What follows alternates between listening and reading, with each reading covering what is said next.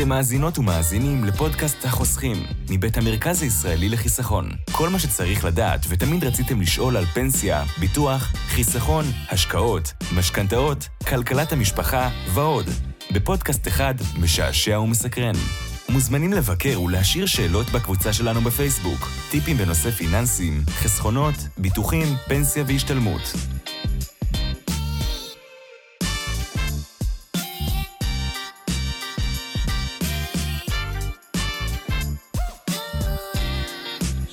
שלום לכולם וברוכים הבאים לפודקאסט החוסכים מבית המרכז הישראלי לחיסכון.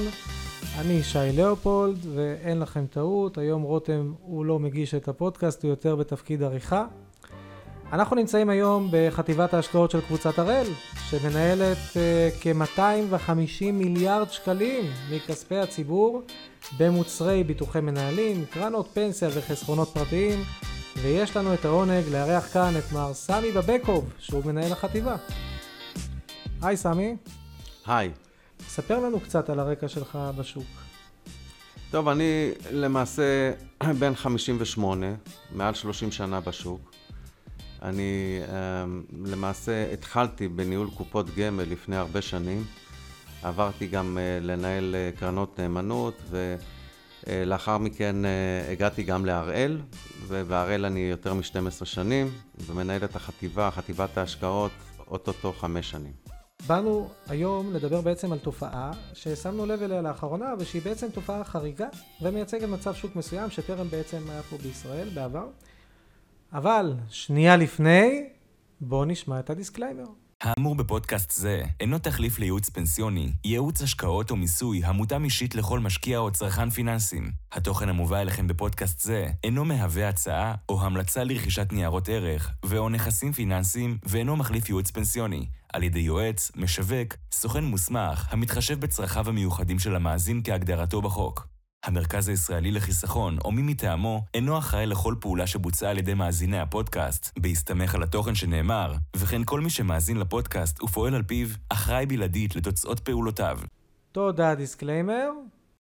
אם אנחנו רוצים בעצם להסתכל על משברים שהיו בעבר כדי לנסות ולהבין מה קורה עם הכספים של אנשים במצבים שכאלה, אנחנו יכולים בעצם להסתכל אחורה בשנים 2000, 2001, 2002, זה היה שנים ממש לא טובות בשוק ההון, וקופות הגמל וקרנות ההשתלמות לא ירדו בצורה דרסטית, אבל למה זה? זה בגלל המבנה שלהם. הרי המבנה של הכספים, איך שהם הושקעו באותה תקופה, היה בערך 15% במניות, לא יותר. אז בפיקדון היה אפשר לקבל ריבית נורמלית, באגרות חוב ממשלתיות גם כן, אגרות חוב קונצרניות, לא היו אפיק השקעה כזה פופולרי באותה תקופה. נכסי הסיכון בחסכונות לא היו רבים, לכן בירידות שהיו באותם שנים, לא היו ירידות דרסטיות בחסכונות. אם אנחנו מסתכלים אחרי זה במשבר שהיה באזור 2007-2008, אז התמונה הייתה שונה. אז הריבית הייתה נמוכה יותר בפקדונות, ובעצם התיק של חסכון הציבור היה מורכב בערך שליש במניות, בערך שליש, אולי אפילו יותר, באגרות חוב קונצרניות. החשיפה לסקטור העסקי הייתה גבוהה יותר, ולכן כשהיו את הירידות, אז בעצם ראינו את החסכונות של הציבור יורדים בין 17% לאפילו 33% בשנה אחת, שזה בהחלט לא נעים.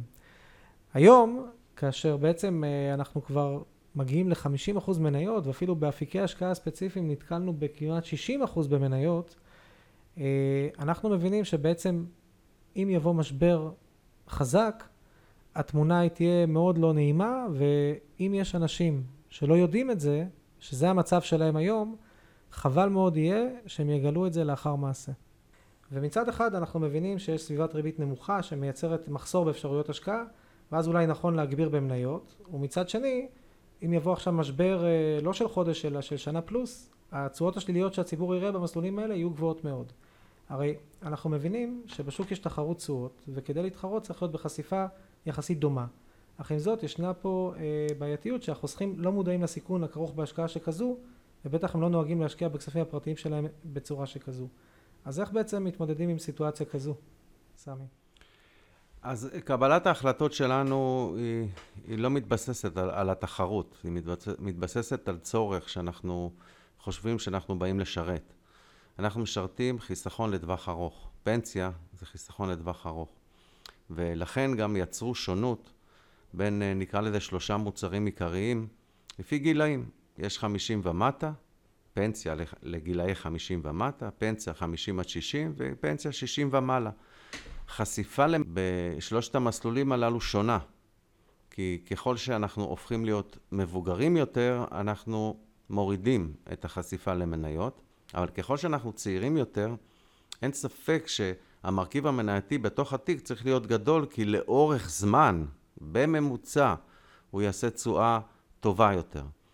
אני מסכים איתך שמרכיב הסיכון בשווקים היום הוא גבוה, כי השווקים הגיעו לוולואציה יחסית גבוהה, ולכן אנחנו צריכים בנוסף לחשיפה למניות לנהל את הסיכון באמצעות שימוש בכלים מגוונים, ועל ידי הניהול הזה אנחנו יכולים למתן את הסיכון. אבל על פניו שוק הון זה כלים שלובים.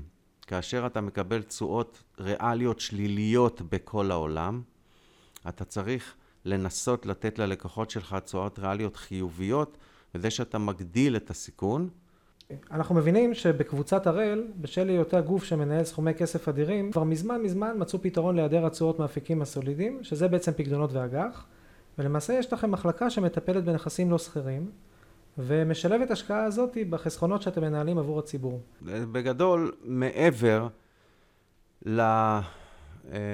אפשר להגיד שהחטיבה מחולקת לשני חלקים עיקריים. חלק אחד הוא מנהל את כל הנכסים הנזילים, כלומר מניות ואיגרות חוב ונגזרים בארץ ובעולם.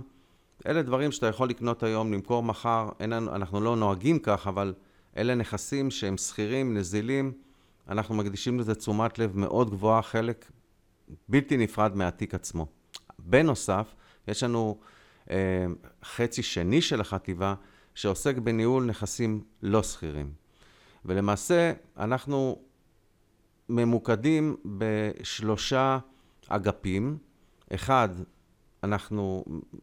יש לנו את אגף למתן אשראי לא סחיר, ממש מיני בנק שמנהל 36 מיליארדי שקל של הלוואות. אנחנו נותנים הלוואות לחברות פרטיות ולחברות ציבוריות, ובאמצעות ההלוואות הללו אנחנו יכולים לקבל תשואה טובה יותר לעמיתים שלנו, כי אנחנו נותנים הלוואה, מקבלים ריבית, את הריבית אנחנו נותנים לעמית שלנו. עכשיו, ההלוואה הזאת היא מצד אחד בטוחה יותר, מכיוון שיש לה ביטחונות שאנחנו דואגים לשתול בתוך ההלוואה, כולל קובננטים, כלומר נקודות מסוימות שבהם אנחנו בודקים כל הזמן את הלווה לאורך זמן, אז אנחנו מורידים את הסיכון של ההלוואה, ולמרות זאת מקבלים תשואה גבוהה יותר ממה שאתה יכול לקבל בהלוואה שאתה נותן בשוק הסחיר, כלומר קנית איגרת חוב. זה אחד. שתיים, יש לנו תחליף למניות סחירות, זה נקרא Private Equity, מניות לא סחירות, מניות פרטיות של חברות פרטיות, ואז למעשה אנחנו קונים חלקים מחברות פרטיות שאנחנו מאמינים בניהול, מאמינים בצמיחה העתידית, מאמינים שבאיזשהו שלב הן יכולות להיות סחירות, יונפקו מתישהו, אנחנו נכנסים אליהם בשלב מוקדם יותר ומלווים אותם, ולמעשה אנחנו עושים את ההשקעות הללו באופן ישיר, ולעיתים אנחנו גם קונים קרנות שזה ההתמחות שלהם, הן נקראות בדרך כלל קרנות פרייבט אקוויטי, בדרך כלל ביי-אוט. למה ביי-אוט? מכיוון שאנחנו, מי שמנהל את הקרנות רוכש חברות ומשנה אותן, משפר אותן, ומניב תשואות של בממוצע 12% לשנה, אז לכן זה ממש תחליף מניות. והסקשן השלישי שלנו הוא נדל"ן. אנחנו משקיעים גם בנדל"ן, יש לנו תיק נדל"ן גדול שמשרת את העמיתים שלנו. אנחנו בדרך כלל קונים נדל"ן מניב. למה חשוב לנו שהוא יניב? כלומר, מה זה נדל"ן מניב? בנייני משרדים, משלמים שכר דירה, מולטי פמילי, כלומר, דירות להשכרה בחול, כן? גם בישראל, משלמות שכר דירה. כל הענבה הזאת משולמת לעמיתים שלנו. ועל פניו, אנחנו בתיק הנדל"ן שלנו, שליש ממנו בישראל, 2/3 ממנו בחול, אז בתיק הזה, מצד אחד אנחנו מקבלים הכנסה שוטפת, שכירות, 2, לאורך זמן, השווי של הנכסים עולה, מכיוון שזה נדלן, לאורך זמן זה כן עולה, ובאיזשהו שלב, יחד עם שותפים מקומיים, שהכוונה היא שותף בארצות הברית, שותף בבריטניה, שותף בגרמניה וכך הלאה, אנחנו מחליטים למכור את הנכס ורוצים לעבור לנכס אחר, אנחנו עושים את זה. למעשה, 3 הגורמים הללו נותנים תשואות עוטפות לתוך התיקים, ואפילו מייצבות את התשואות של התיקים, ולכן אנחנו מאוד מאמינים בתחום הזה. אז העיצוב בעצם הוא בגלל הקורלציה הנמוכה לשוק ההון. ממש כן. בהחלט. וזה משהו שבן המשקיע מן השורה יכול לעשות בחשבון הבנק שלו? ממש לא. זאת אומרת, רק דרך המכשירים האלה בניהול המיוחד הזה, נכון? נכון. אוקיי. אז למעשה, בשל השינויים שקורים בעצם יום-יום בשוק, ובגלל שהחוסך הממוצע הוא בעצם לא יכול לעקוב ולדעת את כל הדברים האלו, או לגעת בהם בכלל.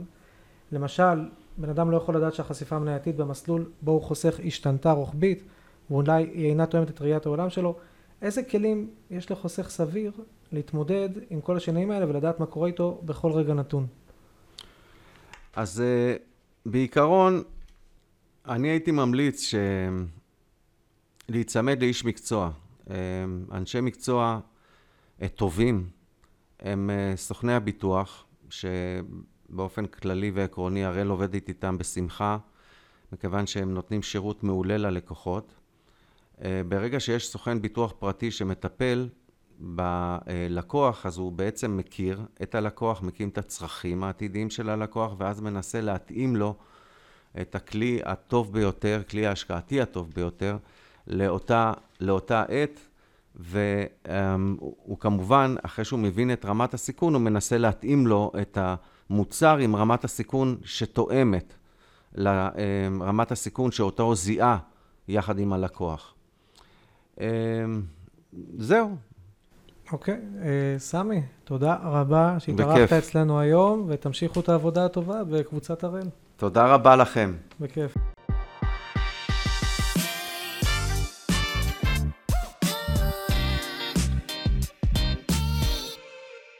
טוב, אז אתם הייתם על החוסכים מבית המרכז הישראלי לחיסכון, מקווים שנהניתם מהפרק הנוכחי.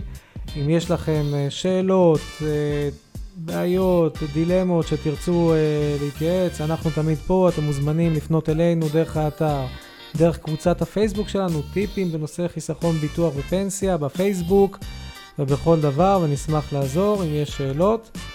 אני הייתי שי לאופולד, פעם הבאה נקווה לשמוע את רותם אלט, ושיהיה לכולם יום מקסים.